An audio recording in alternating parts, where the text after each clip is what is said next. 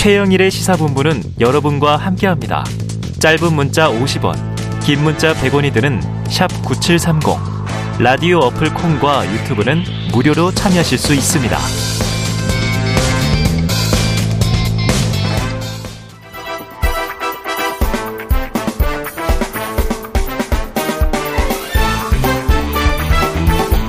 네, 이번 한 주 어떤 소식이 가장 뜨거운지 한 주간 이 뉴스들을 종합 정리하고 미처 못다한 얘기를 짚어보도록 하겠습니다.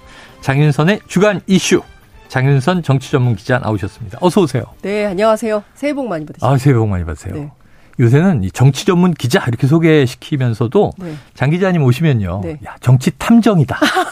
이면까지 그냥 샅샅이 파고들어서 그 엊그제 저희가 셜록 홈즈의 저작권이 풀렸다 이런 네, 얘기 했는데 네, 네, 정치 분야의 셜록 홈즈다. 뭐 이런 생각도 해봐요. 별 말씀을 아닙니다. 그냥. 자, 네. 연말 연초 더 바쁘신 거 아니에요? 어, 아니 꼭 그렇지는 않고요. 이제 저희들 뭐 일하는 게 늘 같으니까 네. 사실은 뭐 연초가 됐다고 해서 일이 더 늘어나거나 어. 뭐 연말이 돼서 일이 줄거나 어. 이런 건 아니고 계속 통상적으로 기자들이 네. 늘 스테디하게 어. 일을 하고 있는 거니까요. 네. 네. 잠들. 시간이 없죠. 아, 그러니까 늘 바쁘시다는 얘기예요.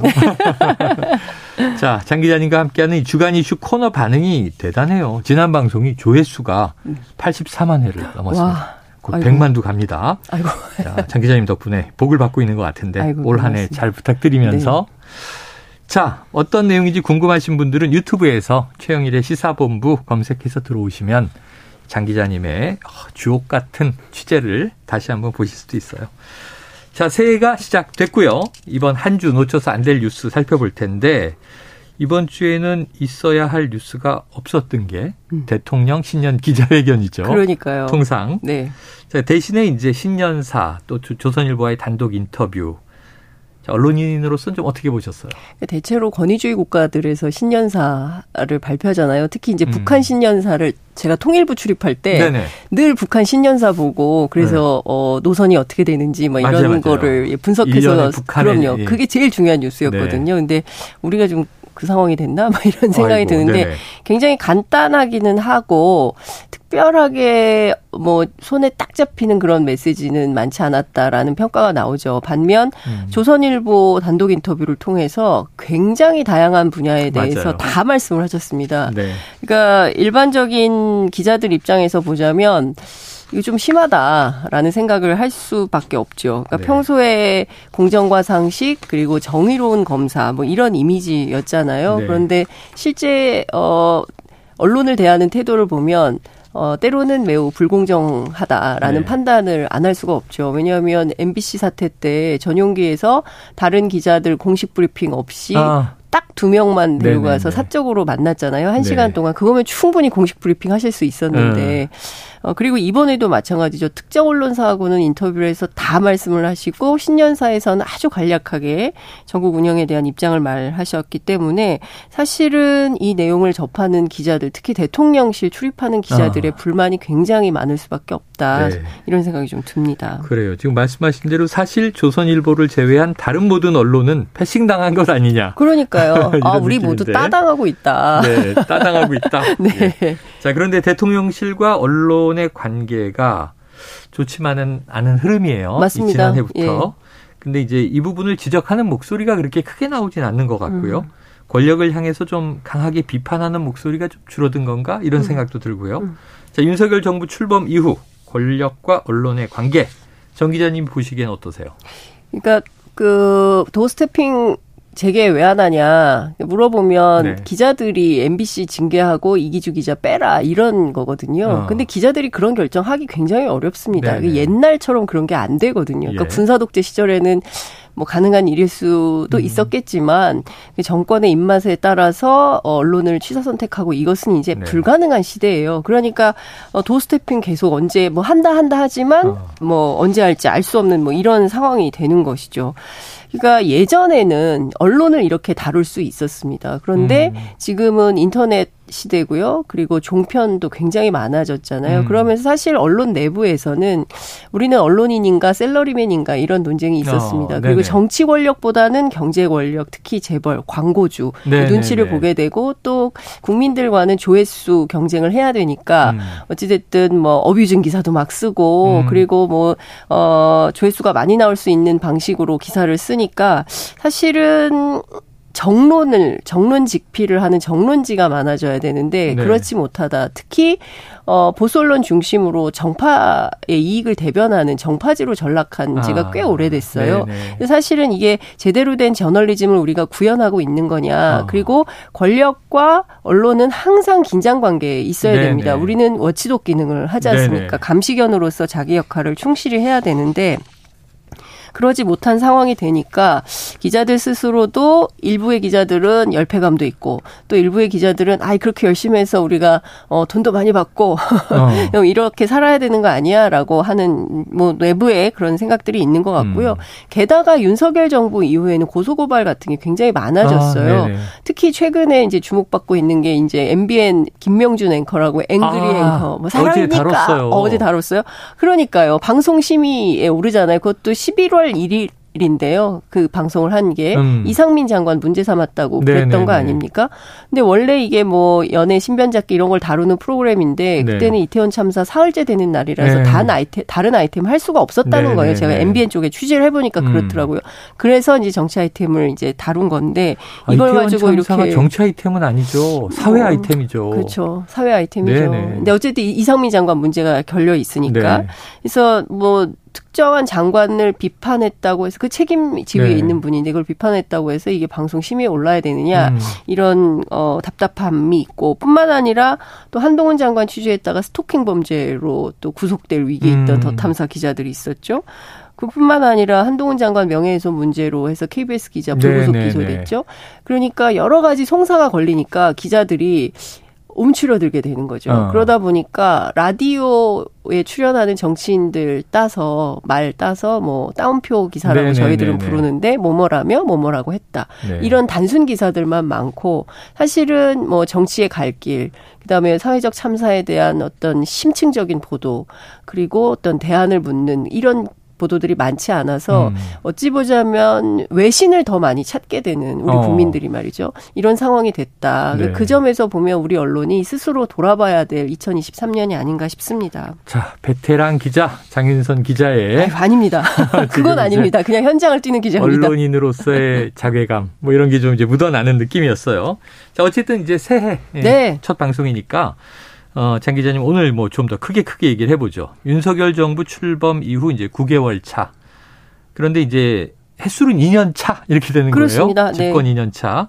그럼 장 기자님은 윤석열 정부 또 윤석열 대통령 좀 어떻게 평가하고 이해하고 계시다고 얘기하시겠어요? 음, 이제 사실은 이제 집권 9개월 차죠. 네. 어, 그렇지만 말씀하신 대로 2년 차고 대개 집권 2년 차 때는 큰 담론들이 나오면서 네. 우리 정부 어떻게 운영하겠다. 뭐 다행히도 세 가지 3대 개혁 얘기하지 네, 네 않았습니까? 네. 뭐 노동, 연금, 교육. 예. 사실은 이게 뭐 문재인 정부 때부터 추진됐어야 되는 내용들이긴 음. 하죠. 근데 그것에 대한 아쉬움이 있고 그리고 또 이제 윤석열 대통령이 평생 검찰에만 있었고 음. 평생 한 거라고는 수사밖에 없기 때문에 네. 이분이 정치 문법 좀 어둡고 그래서 기성 정치인처럼 막 그렇게 안 할 거다. 뭐 다소 실수는 있다 하더라도 정직한 정치를 하겠거니 국민들이 많이 생각하셨을 것 같아요. 네네. 왜냐하면 초반에 본인 내세웠던 것도 공정과 상식 정의 뭐 이런 것들을 네네. 강조했기 때문에 그런 기대를 많이 했는데 지난 9개월을 복귀해 보면 음. 과연 그런가에 음. 대한 의문점을 찍게 되는 일이 많이 있었습니다. 어, 특히 도어 스태핑 통해서 기대를 많이 했었는데 소통을 강조했으니까요. 네. 그런데 인사 그리고 정책 상당히 혼선이 많이 있었죠. 특히 이제 주 음. 52시간 관련해서 노동부 장관이 정례 브리핑을 통해서 밝혔는데 그 이튿날 대통령이 아니다라고 네네. 뒤집어 버리는 이런 일들이 있었고요. 그리고 어, 박순애 장관 같은 경우는 전 정권에 이렇게 훌륭한 장관이 있는 거 봤냐. 국민들이 아연실색해하는 그런 어. 얘기들이 굉장히 많이 있었죠. 그러니까 어떤 측면에서는 바이든 날리면 사태를 겪고 나서 우리 국민들이 야 이거는 기성 정치인 뺨치는 수준 아니냐 어, 이런 비판도 했던 것 같습니다. 게다가 어. 이번 무인기 사태도 마찬가지죠. 어디까지 숨기고 어디까지 말을 안 하려고 했던 것인가 이제 거짓말 음. 논란이 계속 되고 있는 거 아닙니까?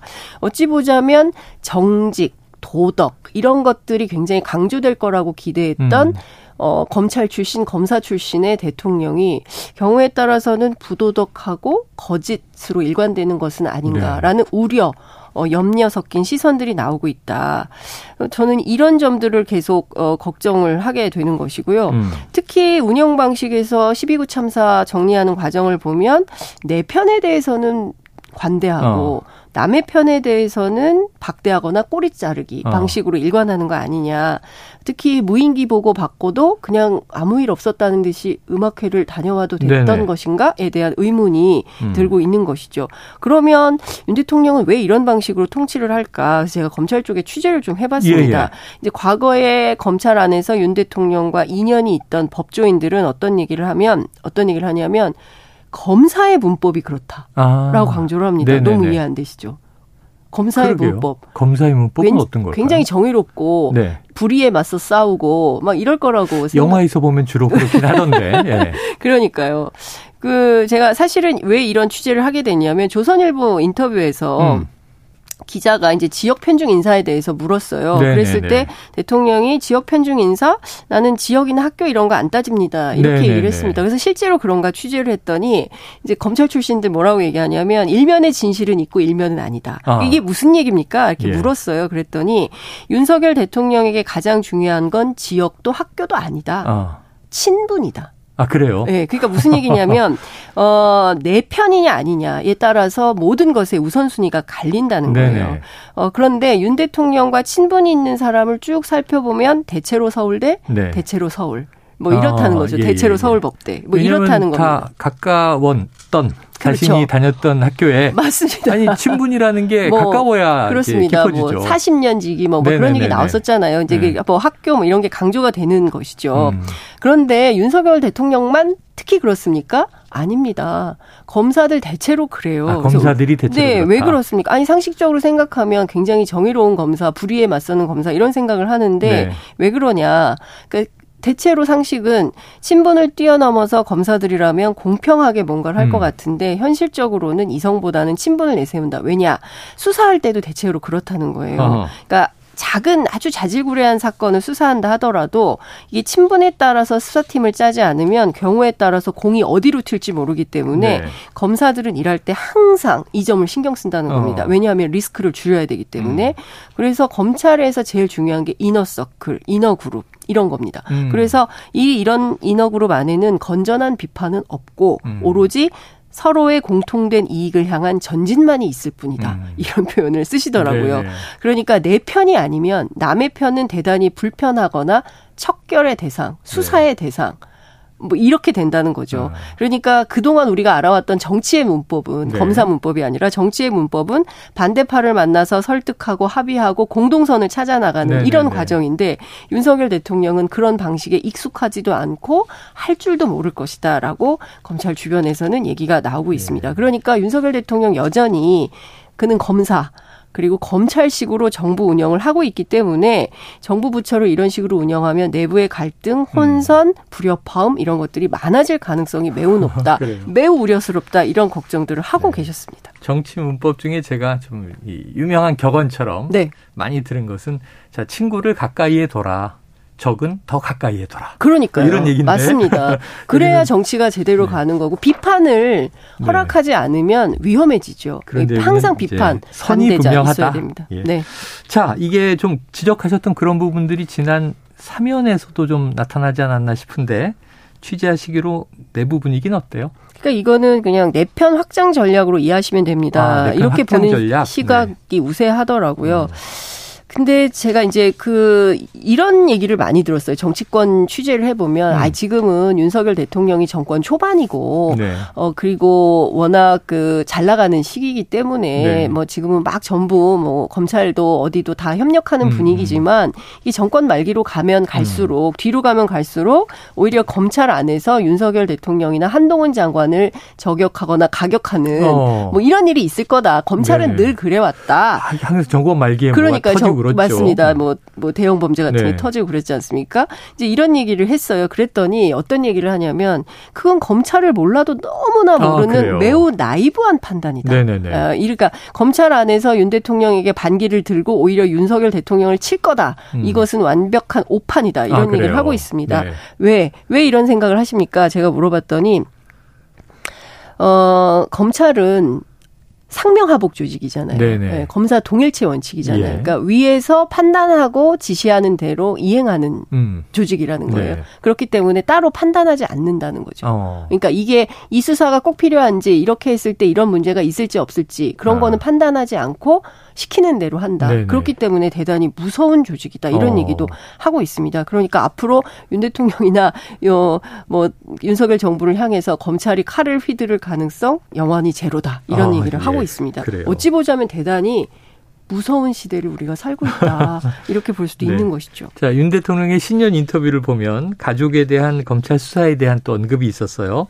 뭐라도 잡아내기 위한 수사다. 이렇게 이제 평가를 했는데 현재 진행 중인 수사와 재판에 가이드라인을 내린 거 아니냐 또 이런 비판도 있었습니다. 어떻게 보세요? 언론이 그런 비판을 많이 하고 있습니다. 음. 실제로 그런 측면이 있죠. 대통령이 이렇게 딱 규정을 하면 앞서 제가 말씀드린 대로 움직일 수 있을까요? 음. 움직이기가 더 어렵겠죠. 아, 이거는 수사하면 안 되는구나라고 네. 판단할 가능성이 매우 높고 그 점에 있어서 민주당에서는 불만이 굉장히 많다. 네. 공정하지 못하다. 김건희 여사에 대한 도이치모터스 주가 조작 사건 왜 수사 안 하냐? 어, 왜 자진 출두해서 협력 안 하냐? 이런 예. 비판을 하고 있는 거죠. 그래요. 자. 그런데 이런 경향이 특별히 검찰 조직에서만 보이는 현상은 아니라고 또 이렇게 이야기를 하기도 해서 지난해 말부터 경찰청 승진 인사가 진행 되고 있잖아요. 네네네 네, 네, 보도돼서 네. 좀 문제점 지적도 있고 했는데 소위 친윤 인사들의 약진. 요건 어떤 거예요? 그러니까 뭐 박지원 전 원장도 22명 경무관급 인사했는데 네. 호남 출신 2명이고 이 두 분도 내년에 그 정년 퇴직하는 분들이다. 네네네. 그렇게 되면 누가 승진해서 치안감, 치안정감 올라가냐. 네네네. 뭐 이거 말이 안 된다. 이제 이런 음. 비판 하셨는데요. 어, 제가 취재를 해보니까 경찰 내부에서도 그런 우려가 있습니다. 그래요. 예. 그러니까 딱히 뭐 친윤 그룹이다. 경찰이기 때문에 그러면 안 되는 거죠. 정치색을 띠면 안 그렇죠. 되기 때문에 이렇게 규정하기는 매우 어렵습니다. 다만 어, 내부에서 조직 운영을 할 때 상당히 경직되게 그리고 보수 지향적으로 운영했던 분들이 음. 경찰의 주요 보직으로 많이 올라갔다. 아, 이런 우려를 음. 하고 있습니다. 그러니까 그동안 경찰 내부에서는 경찰국 신설에 반대하면서 민주적인 어 리더십 그리고 민주적인 조직 운영 뭐 이런 것들을 굉장히 강조를 했었는데 음. 거기에서 점점 멀어지고 있다. 그러니까 한 경찰께서 저한테 어떤 얘기를 했냐면 대통령께서 자유민주주의를 굉장히 강조를 하고 음. 그리고 또 어 자유 자유를 강조하시지 않습니까? 네. 뭐 취임사에서도 8.15 광복절 경축사에서도 뭐 33번, 35번 강조하시면서 자유를 얘기를 하는데 우리는 무서워서 민주주의를 못하겠다. 네네네. 네, 네. 이런 얘기를 하시는데요.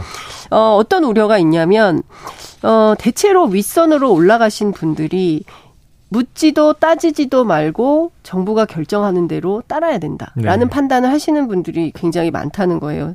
특히 조지호 차장이 상당히 주목을 네네. 하고 있었습니다. 어떤 부분에서는 경우에 따라서 지금 이제 국정조사 열흘간 연장돼서 진행 중에 있는데 경찰에 대한 무능과 무대책과 비판이 굉장히 많지 않습니까? 네. 그래서 윤희근 경찰청장의 거취 문제가 제기가 됐을 때 음. 조지호 차장이 올라가지 않겠냐라는 아. 전망들을 하고 예, 예. 있었습니다. 예. 그랬을 때 경찰은 훨씬 더 어, 정부에 에, 협력하는 음. 그러니까 경찰국 신설뿐만 아니라 더 협력하는 방식으로 묻지도 따지지도 않고 충성 하는 네네. 방식으로 될 거다라고 얘기를 하고 있고요.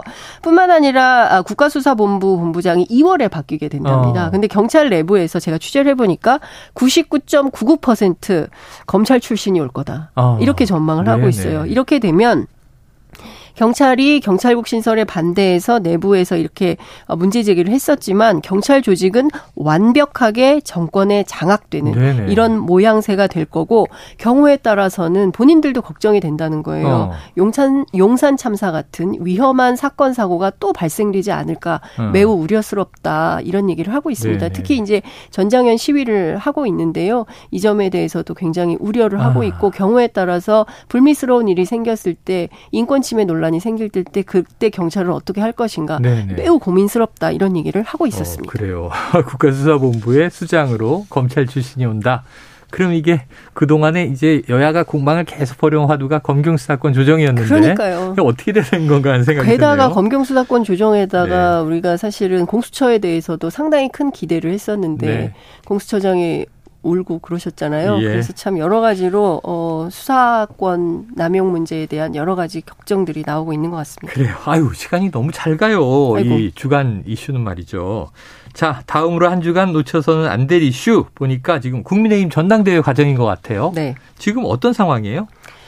어, 뭐, 잘 아시는 것처럼, 그, 권성동 어, 전 원내대표. 불출마. 예, 제가 이 자리에서 얘기했잖아요. 네네. 다음 주에 출마할 거다. 이렇게 말씀드렸는데, 네. 정말 출마 선언을 하지 않았습니까? 네네. 예. 어, 어찌됐든, 어, 준비를 하셨어요. 네. 하시다가 그 본인이 안 되겠다라고 판단을 우선 한 것 같습니다. 아, 왜냐하면 네, 왜냐하면 지지율이 생각보다 음. 너무 많이 안 나왔어요. 그 판세. 그 그렇습니다. 판세를 보아하니 쉽지 않겠다라는 음. 어, 판단을 한 것 같고요. 또 한 측면에서는 어, 대통령실의 입김이나 대통령실의 판단이나 뭐 이런 어. 것들이 없었겠느냐라는 네. 관, 것과 관련해서 제가 취재를 했는데 네. 어 있었던 걸로 보입니다. 아, 그러니까 본인 판단도 있었지만 주변에서 어. 조금 정리 조정이 좀 필요한 거 아닌가라는 어. 소문이 그제부터 돌았다는 거예요. 네네네. 그래서 권성동 전 원내대표가 포기할 가능성이 높다라는 것이 정치권 어허. 여의도 정치권 안에서 떠돌아 다녔고 네네. 뭐 경우에 따라서 이렇게 어, 알게 되는 우리가 이, 이, 알게 되는 방식으로 결정이 된 것이죠. 그래요. 자 보니까 같은 날 어제 송파을 신년 인사회가 상당히 언론 주목을 받아서 오늘 네. 보도가 많이 나오는데 음. 배현진 의원 지역구입니다. 네. 굉장히 많은 친윤 의원들이 자리했는데 마이크는 김기현 의원만 잡았다. 네. 자 힘이 실린 겁니까? 힘을 상당히 이 실어주고 있다라고 봐야 되겠죠. 네. 근데 제가 그것도 뒷얘기를 취재를 해보니까 당초 그 행사가 예정이 됐었잖아요. 네. 그래서 그때 누가 마이크를 어떻게 잡을 거냐, 뭐 네네네. 이제 당권 주자들이 많으니까 서로 나도 한마디 나도 한마디 이렇게 하고 싶었을 거 아닙니까? 의원도 갖고 나경원, 네, 나경원 전 의원도 갖고 뭐 이랬잖아요. 네. 그런데 어, 처음부터 마이크는 김기현 의원에게만 주겠다라고 했다는 아, 거예요. 네. 그래서, 그래서 일찍 가봐야 마이크 네. 잡고 얘기할 것도 없으니 좀 어. 늦게 간 거 아니냐, 이제라는 얘기가 정치권 네. 안에서도 나오는데요. 그렇게 하고 있다는 거죠. 어. 결국 이제 배현진 의원이 그 간사단으로 합류하게 되지 않았습니까? 네. 네. 그런 것처럼 친유는 점점 더 공고하게 그리고 어, 세력화를 하고 있다. 하고 음. 그렇게 나가고 있다고 봐야 되겠죠.